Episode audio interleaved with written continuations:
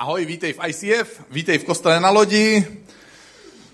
Jste, tyjo, na, na, rozehřátí? Jo, někteří, někteří jsme rozehřátí, já jsem teda úplně rozehřátej, ty písničky úplně mě vždycky rozpumpujou. Já si pak musím říkám, skoky, jo, sklidni se, budeš mluvit, budeš na pódium, ať tam nejdeš jak u zadejchaný kuň. Tak, když jsem spocený jak kůň, to nepoznáte, a když jsem zadejchaný, to poznáte. Protože jinak jsem od vás dost daleko fyzicky, že? My máme dneska sérii How to Neighbor. Je lepší, když soused, ten bližní je zadýchaný než spocený, že? Takže to teďka oceníme. Mluvili jsme o schopnosti být bližním vůči lidem, kteří jsou odlišní. Mluvili jsme taky o tom, jak pomoct našim bližním, aby se cítili vítání v Božím království a přijatí. Příští neděli bude mluvit Jakub Provazník, jeden z vedoucích ICF, který měl před chvílí oznámení. Úžasný, krásný, kreativní oznámení, mě z toho hrozně líbilo. Vestička, já jsem si říkal, tady je asi zima, že si bere vestu, jo, a pak mi to došlo, že to nebude zima, že prostě jenom je skvělej. A bude mluvit na téma, jak můžeme být oporou pro lidi, kteří se cítí sami. A dneska chci mluvit o tom, jak bychom mohli být oporou pro lidi, kteří mají nedostatek. A záměrně jsem nepoužil slova, jak pomáhat chudým, a záměrně jsem použil slova, jak být oporou. My totiž můžeme z- pomáhat chudým a oni pak dál zůstávají chudými, nebo můžeme být oporou lidem, kteří zažívají nedostatek a být tak průvodcem při změně k lepšímu. Přirozeně my chceme pomáhat, ale věřím, že ve většině po dnešku se shodneme, že víc než pomáhat, chceme být pro lidi tou skutečnou oporou. Já mám tady pár twitterových zpráv na začátek, kde autoři popisují s humorem chudobu, nebo možná svoji chudobu. Ta první zpráva, jsem tak chudý, že si otírám o triko vzorky vůní z časopisů a když se někdo zeptá, ty tak hezky voníš, co to je? Odpovím strana pět. Další zpráva, jsem tak chudý, že chodím do KFC, abych olizoval lidem z prsty, když dojí. Další. No, no někteří se i pohoršují, že, tady. Hmm. Jsem tak chudý, že když se ke mně včera v noci vloupal zloděj, tak jsem po pár hodinách stal a šel jsem tomu chudákovi pomoct. Další zpráva je, jsem tak chudý, že ti nemůžu věnovat ani pozornost. Nebo jsem tak chudý, že můžu jít s každou holkou na rande jen jednou. Víc triček nemám. To nevypadá na svatbu.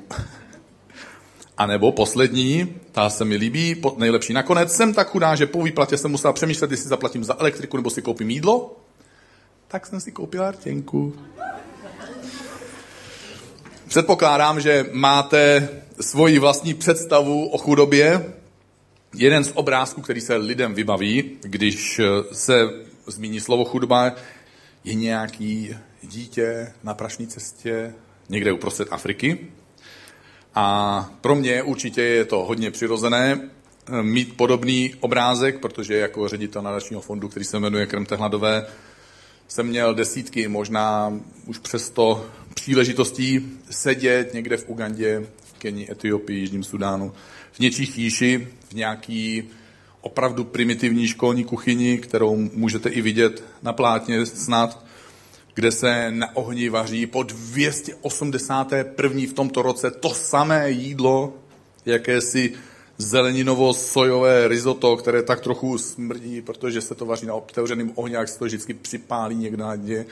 Tak trochu se to lepí, protože se to tak někde jako uprostřed rozvaří a tak trochu to křupe ještě ty zrníčka, protože na vrchu se ty zrníčka nedovařily úplně. A když tam jsem, tak si ohnu někdy ten hřbet, já mám dlouhý hřbet, navíc, že musím hodně ohnout, začnu vydávat jednu porci za druhou těm dětem, kteří tam jsou seřazený od nejmenších po největší. Za mnou stojí ředitelka a říká, říká to hrozně hezky samozřejmě, protože já jsem ten velký důležitý pán, co to zařizuje, aby tam to jídlo bylo. Říkám, pane řediteli, nemůžete dávat tak velkou porci, nemůžete dávat plný talíř, musí dávat poloviční talíř. Mě to blbý, že jo, dá tomu dítě poloviční talíř, takže dál dávám celý talíř. Ona mi to zopakuje znovu slušně, já dál dávám plný talíř, takže u 20. dítěte mě poprosí, jestli bych odešel stranou. A řekne mi, protože na konci řady těch je 400 dětí a na všechny by se nemuselo dostat. A pak známe chudobu, která je někde blízko nás, někde za rohem, a nebo možná dokonce na vedlejší židli, kde sedíš ty. Ale chudoba za naším rohem je určitě jiná, než ta, kterou jsem popisoval, že vydávám někde v Africe, ale ta chudoba za naším rohem je také skutečná. Na jednom místě v Biblii se popisuje, že jednou přijde okamžik v budoucnosti, kdy bude Ježíš třídit, bude rozdělovat lidi, kteří k němu budou přicházet a bude je rozdělovat na dvě skupiny. Bude říkat, vy jedni, viděte sem, vy jste ti, kteří mě navštívili, oblékli, když jsem byl nahý, dali jste mi najíst. A pak říká, a vy viděte sem, vy jste mě nikdy nedali najíst, když jsem měl hlad, nikdy jste mě neoblékli, když jsem byl nahý, nikdy jste mě nenavštívili ve vězení. A obě dvě ty skupiny lidí se ptají, ale Ježíši, jako i dneska je to taková dobrá otázka, Ježíši, kdy tě kdo viděl nahýho, jako, jo, jako možná hladovýho ještě, ale nahýho nebo ve vězení, že bys byl, jsme si nevšimli. A apoštol Lukáš zaznamenal odpověď Ježíše na tuhle otázku a píše se v Evangeliu, říkám vám, že cokoliv jste udělali pro nejmenšího z těchto mých bratrů, to jste udělali pro mě. A zkus si to představit. Kdykoliv si někomu, kdo něco neměl, pomohl něčím, co ty sám si měl, tak to bylo stejné, jako by si v tu chvíli pomohlo Ježíši Kristu. Tak unikátní to je, když někomu pomáháme. A není to jenom vzkaz nového zákona. V knize přísloví se píše, kdo pomáhá chudým, půjčuje Bohu a Bůh sám mu odplatí tohle dobrodíní. Věděli jste, že existuje způsob, jak si z Boha udělat svého dlužníka? To je prostě, konečně můžeš být, jak se tomu říká ten, co půjčuje? Věřitel. Věřitel, no, ale takový to je drsný věřitel. Jak? Lichvář, jo? Konečně z může být lichvář a můžeš Boha dostat na lichvu. Jako. Děkuju. Tyjo. Podobným způsobem o tom mluví i apoštol Jan. Píše ve svém dopisu, když si někdo žije dobře a vidí svého bratra v nouzi, ale odepře mu milosrdenství, jak v sobě může mít boží lásku? Nemilujme pouhými slovy, drazí, ale opravdovými skutky. Takže nestačí říct, že někdo, to je takový ten člověk, co chodí do každé církve, do každé církve i do každé firmy. Budete to znát ve své firmě určitě, i k vám domů někdy chodí tenhle člověk, jmenuje se někdo a ten někdo by měl něco udělat. Nestačí říct, že by někdo měl něco udělat. Já věřím tomu, že mnozí z nás to chápou následovně. Bůh nám svěřil svoje zdroje a něco v nás nás nenechává chladnými a my máme potřebu čas od času nebo i často někomu pomáhat. Dobře, takže jasně, my cítíme, že bychom měli něco dělat, my to chápeme, že bychom měli něco dělat, ale co to teda máme jako dělat? A nebo ještě, jak to správně dělat? Aby jsme mohli odpovědět líp, než takovou tou jednou obyčejnou větou, tak někomu dej peníze, jo, tak bych začal otázkou, co to vlastně je chudoba. V knize When Helping Hurts, což je kniha amerických autorů, v češtině to znamená, když pomáhání bolí, autoři píšou, že většina Američanů, což my nejsme, nikdo z nás není ani menšina Američanů, ale myslím si, že v tomhle se i my od Američanů až zase tak moc nelišíme. Takže většina Američanů definuje chudobu jako nedostatek něčeho materiálního. To pravděpodobně i my bychom takhle definovali.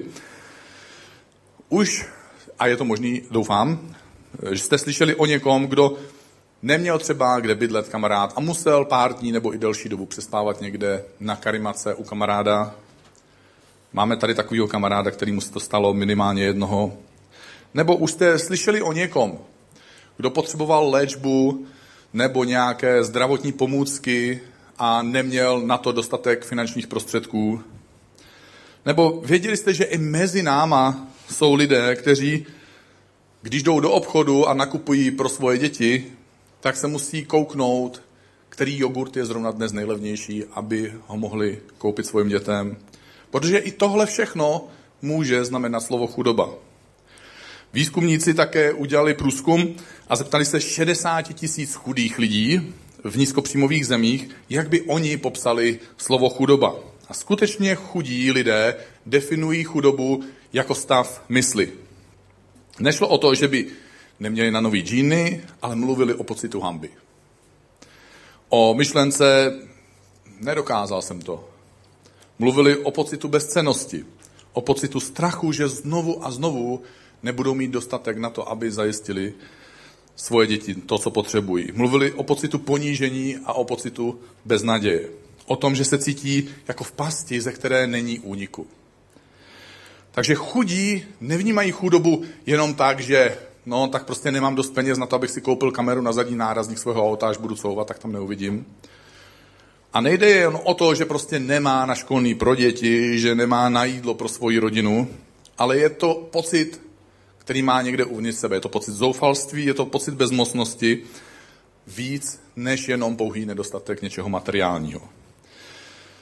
Takže aby jsme pochopili, aby jsme pochopili lidi, pro které bychom chtěli být někdy oporou, tak nestačí to udělat podle toho, co, co cítíme nebo co si myslíme my, co máme dostatek.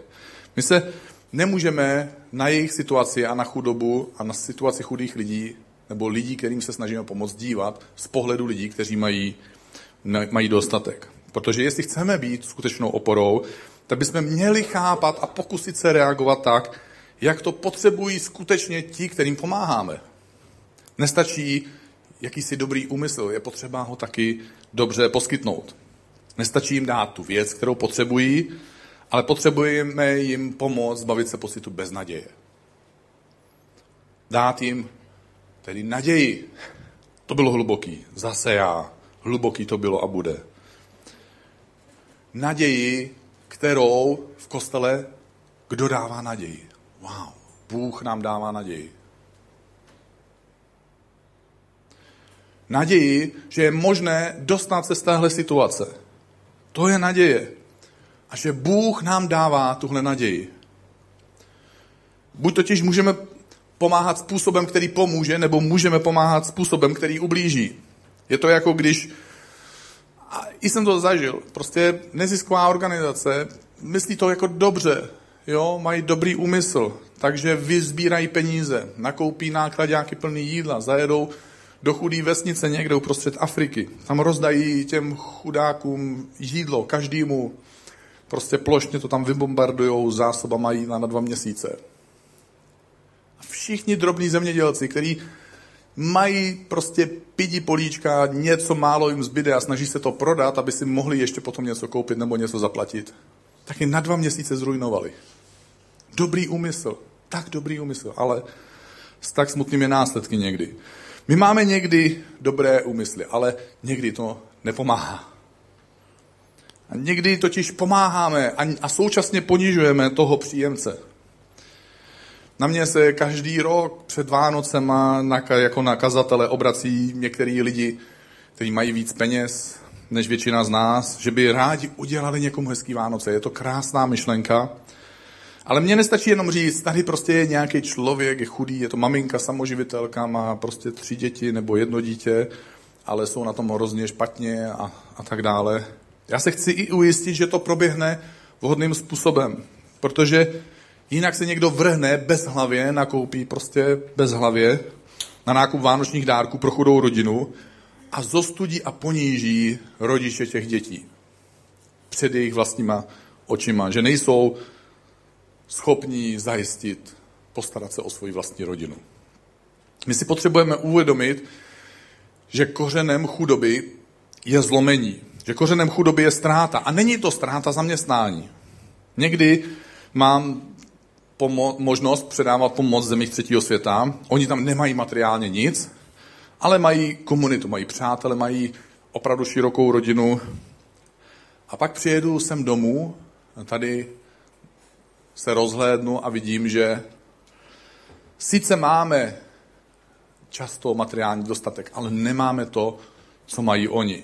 Protože neexistuje jenom materiální chudoba, existuje i vztahová chudoba. A někdy ta vztahová chudoba může být mnohem hůř snesitelná než ta materiální chudoba. O tom bude právě příště mluvit jako provazník. A každá chudoba začíná ztrátou vztahu s Bohem. Při vánočním programu, nevím, kdo jste z vás tady byli, jsem během kázání zatloukl do notebooku hřebík. Ajťáci plakali, holkám to bylo jedno. Ale byl to takový symbol reality, že nám byl svěřený funkční, komplikovaný život a my se divíme, že jeho nesprávným používáním, ztrátou respektu vůči výrobci, nerespektováním rad v manuálu na užívání, dochází k nějakému poškození. Hřebíkem do klávesnice dochází k poškození. Pro ty, kteří to nevěděli. A když Adam a Eva zarazili první hřebík do svěřeného počítače, tak přestal fungovat tak dokonale, jak byl stvořen, jak byl původně sestrojen a jak jim byl předán. A následovně po ztrátě vztahu s Bohem jsme ztratili ten pozitivní vztah sami k sobě. Nejsem dostatečný. Nemám, co je potřeba. Nejsem k božímu obrazu. Jsem náhoda. Co si neurvu, to nemám. Protože nakonec stejně na mě nikomu nezáleží. A všechno si musím udělat sám. Ano, já jsem sám. A nejhorší na tom je, že já, na koho se spolíhám, jsem nedokonalý. Protože nedokážu udržet ani svoje vlastní ideály, svoje vlastní předsevzetí. Takže vlastně ani sám sobě nemůžu věřit. Následně to ovlivní moje vztahy. Jak ti mohu věřit, když si na tom stejně být jako já? Ty máš potřebu, ale stydíš se říct o pomoc. Já mám dostatek, ale jsem tak zahleděný do sebe, že si nevšimnu, že potřebuješ nebo že bych mohl. My máme někdy narušené vztahy tak moc, že si ani nedokážeme navzájem posloužit. Takže jsme chudí tak nebo tak. A do téhle situace, přesně do téhle situace, přesně do tohohle stavu, před necelými dvěma tisíci lety někde v Izraeli, v Jeruzalémě, přichází člověk jménem Ježíš. On přichází do synagogy a dávají mu číst starodávný text. Je to text proroka Izajáše. A všichni ho po ty staletí četli a doufali, že to snad jednou bude pravda. Už se to četlo tak dlouho po staletí, že už vlastně to nečtou, jako že to jednou bude pravda. Už se to čte jenom jako jakýsi text. Taková, takové zbožné přání. Jako kdo z nás věří v blanické litíře, že jednou povstanou, že? Je to jedno, kdo to bude číst. Jako, I kdyby to přečetl prezident republiky, nebo dokonce Donald Trump pořád, to bude pověst jakási jenom. A Ježíš tady čte tenhle text. Čte, boží duch je nade mnou, protože mě nadpřirozeně uschopnil k tomu, abych chudým přinesl dobrou zprávu. Poslal mě vyhlásit propuštění zajatým okolnostmi a následky jejich selhání. Poslal mě poskytnout zrak slepým, aby viděli, že bez Boha jsou ztracení. Poslal mě propustit lidi soužené depresemi, strachem a pocitem méně cenosti na svobodu. Poslal mě vyhlásit rok Boží milosti, vyhlásit, že Bůh se nezlobí, že nás přijímá, že je naší oporou, tak jako jenom otec může být oporou pro svoje děti. A dočte tenhle text, zvedne oči a řekne šokující větu. Dnes se naplnilo tohle proroctví. Já jsem naplněním tohoto proroctví. Ježíš nás zachraňuje, Ježíš proměňuje naše srdce, on nás osvobozuje z následku našeho selhání. Ježíš přináší proměnu tohohle stavu mysli, přináší proměnu toho vnitřního nastavení a přichází k nám a dává nám nové srdce. Co to pro nás znamená, když řekneme nebo slyšíme, ten má snad srdce z kamene. Nebo ona má zlomené srdce. Nebo ty máš srdce na dlani. Ať už si pod tím pojmem srdce představuješ cokoliv, právě tohle srdce Ježíš přišel změnit. A právě tohle srdce nám chce Bůh dát nové. A každý z nás, z následovníků Ježíše, a vím, že většina z nás jsme následovníci Ježíše, a možná nejsi následovník Ježíše, ale možná by se chtěl stát následovníkem Ježíše. A každý z nás, následovníků Ježíše, je povolaný k tomu, abychom byli nositelama, agentama téhle změny. A mám tady tři jednoduché myšlenky, jak bychom mohli být pro lidi oporou. Ta první myšlenka je, že bychom pro druhé měli být člověkem, který jim poslouží. My jim prostě posloužíme, my nejsme spasitel, my je nezachráníme. My jim posloužíme právě teď, právě tady. A můžeme pomáhat a posloužit dvouma způsobama. Buď krátkodobou pomocí, třeba během nějaké krize nebo těsně po ní, protože byla povodeň, zemětřesení, někdo má rakovinu, autonehodu, někdo ztratil práci a my pomáháme čl- tomu člověku přesně v tom období, kdy potřebuje tu svoji krizi překlenout. A pak nabízíme něco, co bych nazval zotavení. My nabízíme dlouhodobý vztah s tím člověkem, aby jsme se dostali a pomohli mu do toho původního stavu, v kterém byl dřív, než přišla ta krize, dřív, než přišla ta pohroma do jeho života. Protože povodeň je pár dní, pár dní noviny píšou a za pár dní noviny zmizí, ale tisíce lidí dál zůstanou v opravdových problémech. A jsou to opravdoví blížní, kteří potom s takovými lidmi zůstávají. Ten dobrý samařan, o kterém jsem mluvil před dvěma týdny, tak poskytl přesně tuhle krátkodobou pomoc. Ovázal rány, odvezl toho raněného do hostince, ale poskytl i to, co já nazývám zotavení. Řekl, postarejte se o něj, já se vrátím, zaplatím všechno, co bude potřeba. Našel partnery, kteří mu mohli pomoct v tom, co on zrovna nemohl. A nejenom to, vrátil se zpátky a nenechal ve štychu ani toho postiženého a nenechal ve štychu ani ty partnery. Když mě jako kazateli někdo zavolá v 11 v noci, že nějaká maminka jde s miminkem v náročí zrovna z porodnice a u dveří do jejího bytu pan majitel mění zámek, protože partner nezaplatil nájem a je fuč,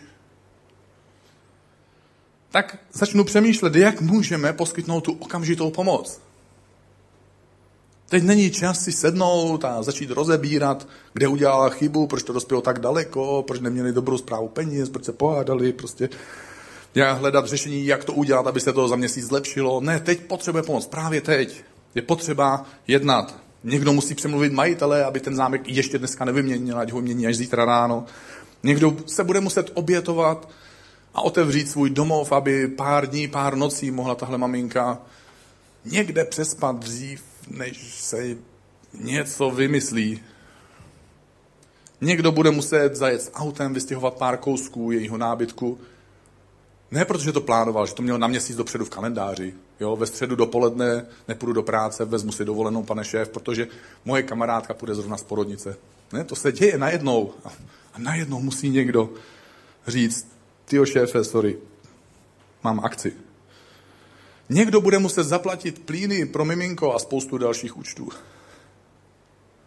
Takže když dáváš v neděli tady do sbírky, nebo když posíláš svoje peníze na účet, prostě možná posíláš 10%, možná posíláš méně, možná posíláš víc, to je teďka jedno, ale když dáváš, tak pomáháš v ICF vytvářet jakýsi taky minifond, kterým můžeme občas takhle někomu v opravdu krizové situaci pomoct. Druhá věc, kterou bychom měli mít na mysli, když chceme být pro někoho oporou, je, že bychom měli k lidem přistupovat tak, že se s nimi chceme seznámit a ne, že jdeme zachránit. Jeden kazatel vyprávěl takový svůj příběh o tom, jak se svoji církví chtěli pomáhat, tak eh, si naplánovali, že na sídlišti postaví a opraví dětské hřiště. Takže udělali to, co děláme my v ICF, vyhlásili sbírku, udělali banner, udělali číslo účtu, vybírali se peníze, peníze se vybrali, nakoupil se materiál, dovezl se tam, vytiskli se trička s názvem církve, aby všichni jako věděli, jo, křesťaní jako se na něco zmohli. Konečně jsme tady, prostě zachráníme tohle sídliště, postavíme dětské hřiště, takže to postavili, natřeli, všechno vybudovali, udělali si fotky, v neděli se pochválili, promítli si to, zatleskali, poplácali se a s nikým se neseznámili. A za dva roky bylo to místo zničené. Nic se nezměnilo. Takže se vrátili zpátky na to místo a začali se seznamovat s lidma a ptát se jich, a s čím byste vlastně vy potřebovali pomoc? Proč se tohle stalo? Proč, proč se vůbec nic nezměnilo? A zjistili, že spousta lidí nemá peníze na to, aby vůbec mohli opustit čtvrť každý den a dojet do jiné čtvrti, kde by si mohli najít práci. Že spousta z nich nemá dost peněz na to, aby svým dětem zaplatili, svým talentovaným dětem zaplatili školu, aby ty děti nemuseli skončit přesně v té staré špatné čtvrti. Že nemají dost peněz na to a dost prostředků na to, aby se postarali o svoje staré rodiče. Lidé, kterým pomáháme, by neměli být jakými si našimi dobročinnými projekty. Jo, já mám takový projekt tady. Jsou to lidi, jsou to lidi, který milujeme. Protože je snadný přijít, vyhrnout si rukávy, zvlášť když máte svaly, tak si vyhrnujete rádi, protože to ukazujete rádi třeba. Udělat něco hezkého pro, pro někoho, teď jsme tady paní vymalovali byt. To jí změní život navždycky. Od teďka už nebude žádný problémy. A pak odejdeme a nic se nezměnilo. Ale není to tak snadné, když se rozhodneme, že s těma lidma ujdeme kus cesty. Protože budeme riskovat, že se s nima budeme znát. Oni budou znát nás a znáte tyhle lidi. Oni vám volají. Oni vás otravujou. S těma svýma problémama. Znovu. Takže to není úplně snadné, když se rozhodneme jít s někým kus cesty a ne s ním to, co ho tíží. Volá někdo pomoc. Zvedni to. To bude bližní. Třetí věc, kterou bychom měli mít na mysli, když se snažíme být oporou, je, že bychom měli při snaze něco změnit, se na lidi dívat jako na rovnocený partnery a ne se na ně dívat z patra. Vím, že tady mezi náma, že jsou tady lidi s otevřeným srdcem, že to myslíme dobře, a že mnozí z vás někde někomu pomáháte nebo jste pomáhali a až zase vás to někde potká, tak vím, že máte dobrý srdce, že pomůžete zase někomu. O to se nebojím. Ale lidé, kterým pomáháme, nejsou méně cení. Nebo nejsou horší než my. A to, že někomu pomáháme, nás nedělá lepšími lidmi. Protože i my jsme někdy sami. I my někdy potřebujeme pomocnou ruku. Jsem nadšený z toho, že tady v ICF máme maminky, které jsme pomohli, ale taky jsem nadšený z toho, že právě oni jsou často překvapivě první, kdo přijdou s něčím pomoct, kdo druhým pomůžou při svatbě, při vaření na svatbu, výzdobě, nebo přijdou a zaparkují kočár a jdou natírat něco štětkou. A když někomu pomáháme, tak se na něho nedíváme z patra.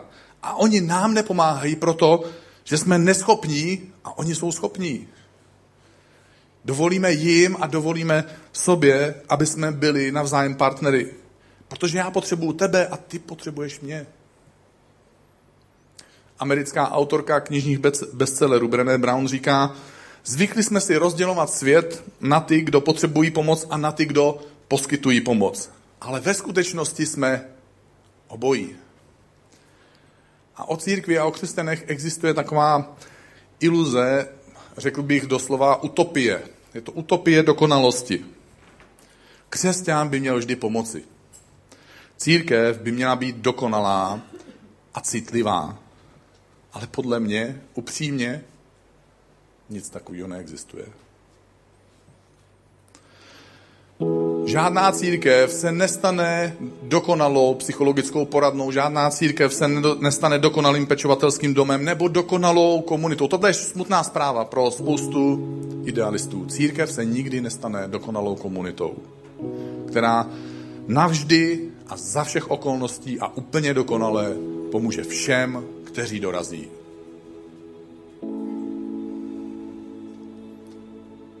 Že budeme dokonalou komunitou, která vždycky za všech okolností dokáže snášet všechny slabosti druhých lidí.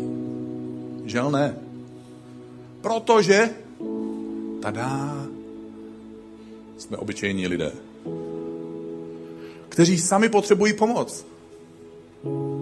A přitom, jak potřebujeme pomoc, tak pomáháme druhým. Takže by se na sebe neměl zlobit. Neměl by se na sebe zlobit, že tvoje pomoc druhým není dokonalá a že není dostatečná. Protože nejsi Bůh. Překvapení. Proto jsme přišli do kostela. Dozvědět se, že nejsme Bůh.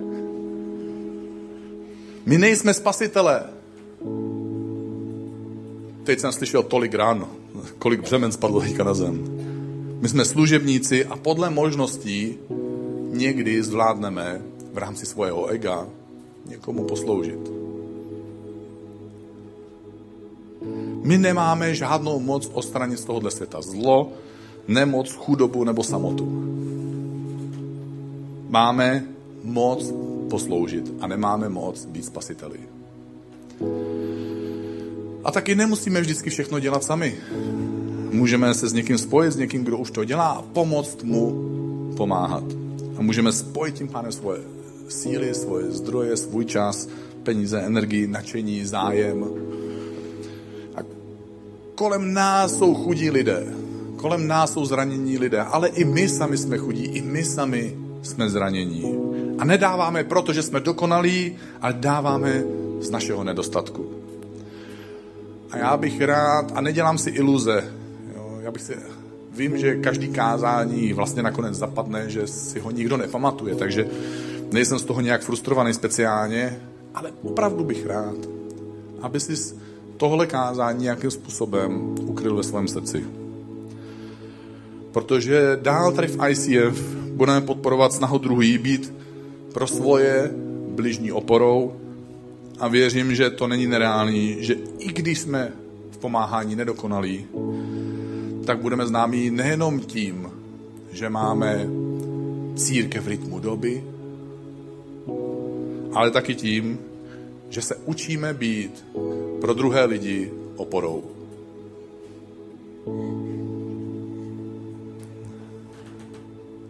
Asi uděláme novou sérii o telefonech. Vypadá to jako aktuální problém. Dobře, já bych tě pozval, jestli chceš, pojď se se mnou postavit, pojďme se modlit.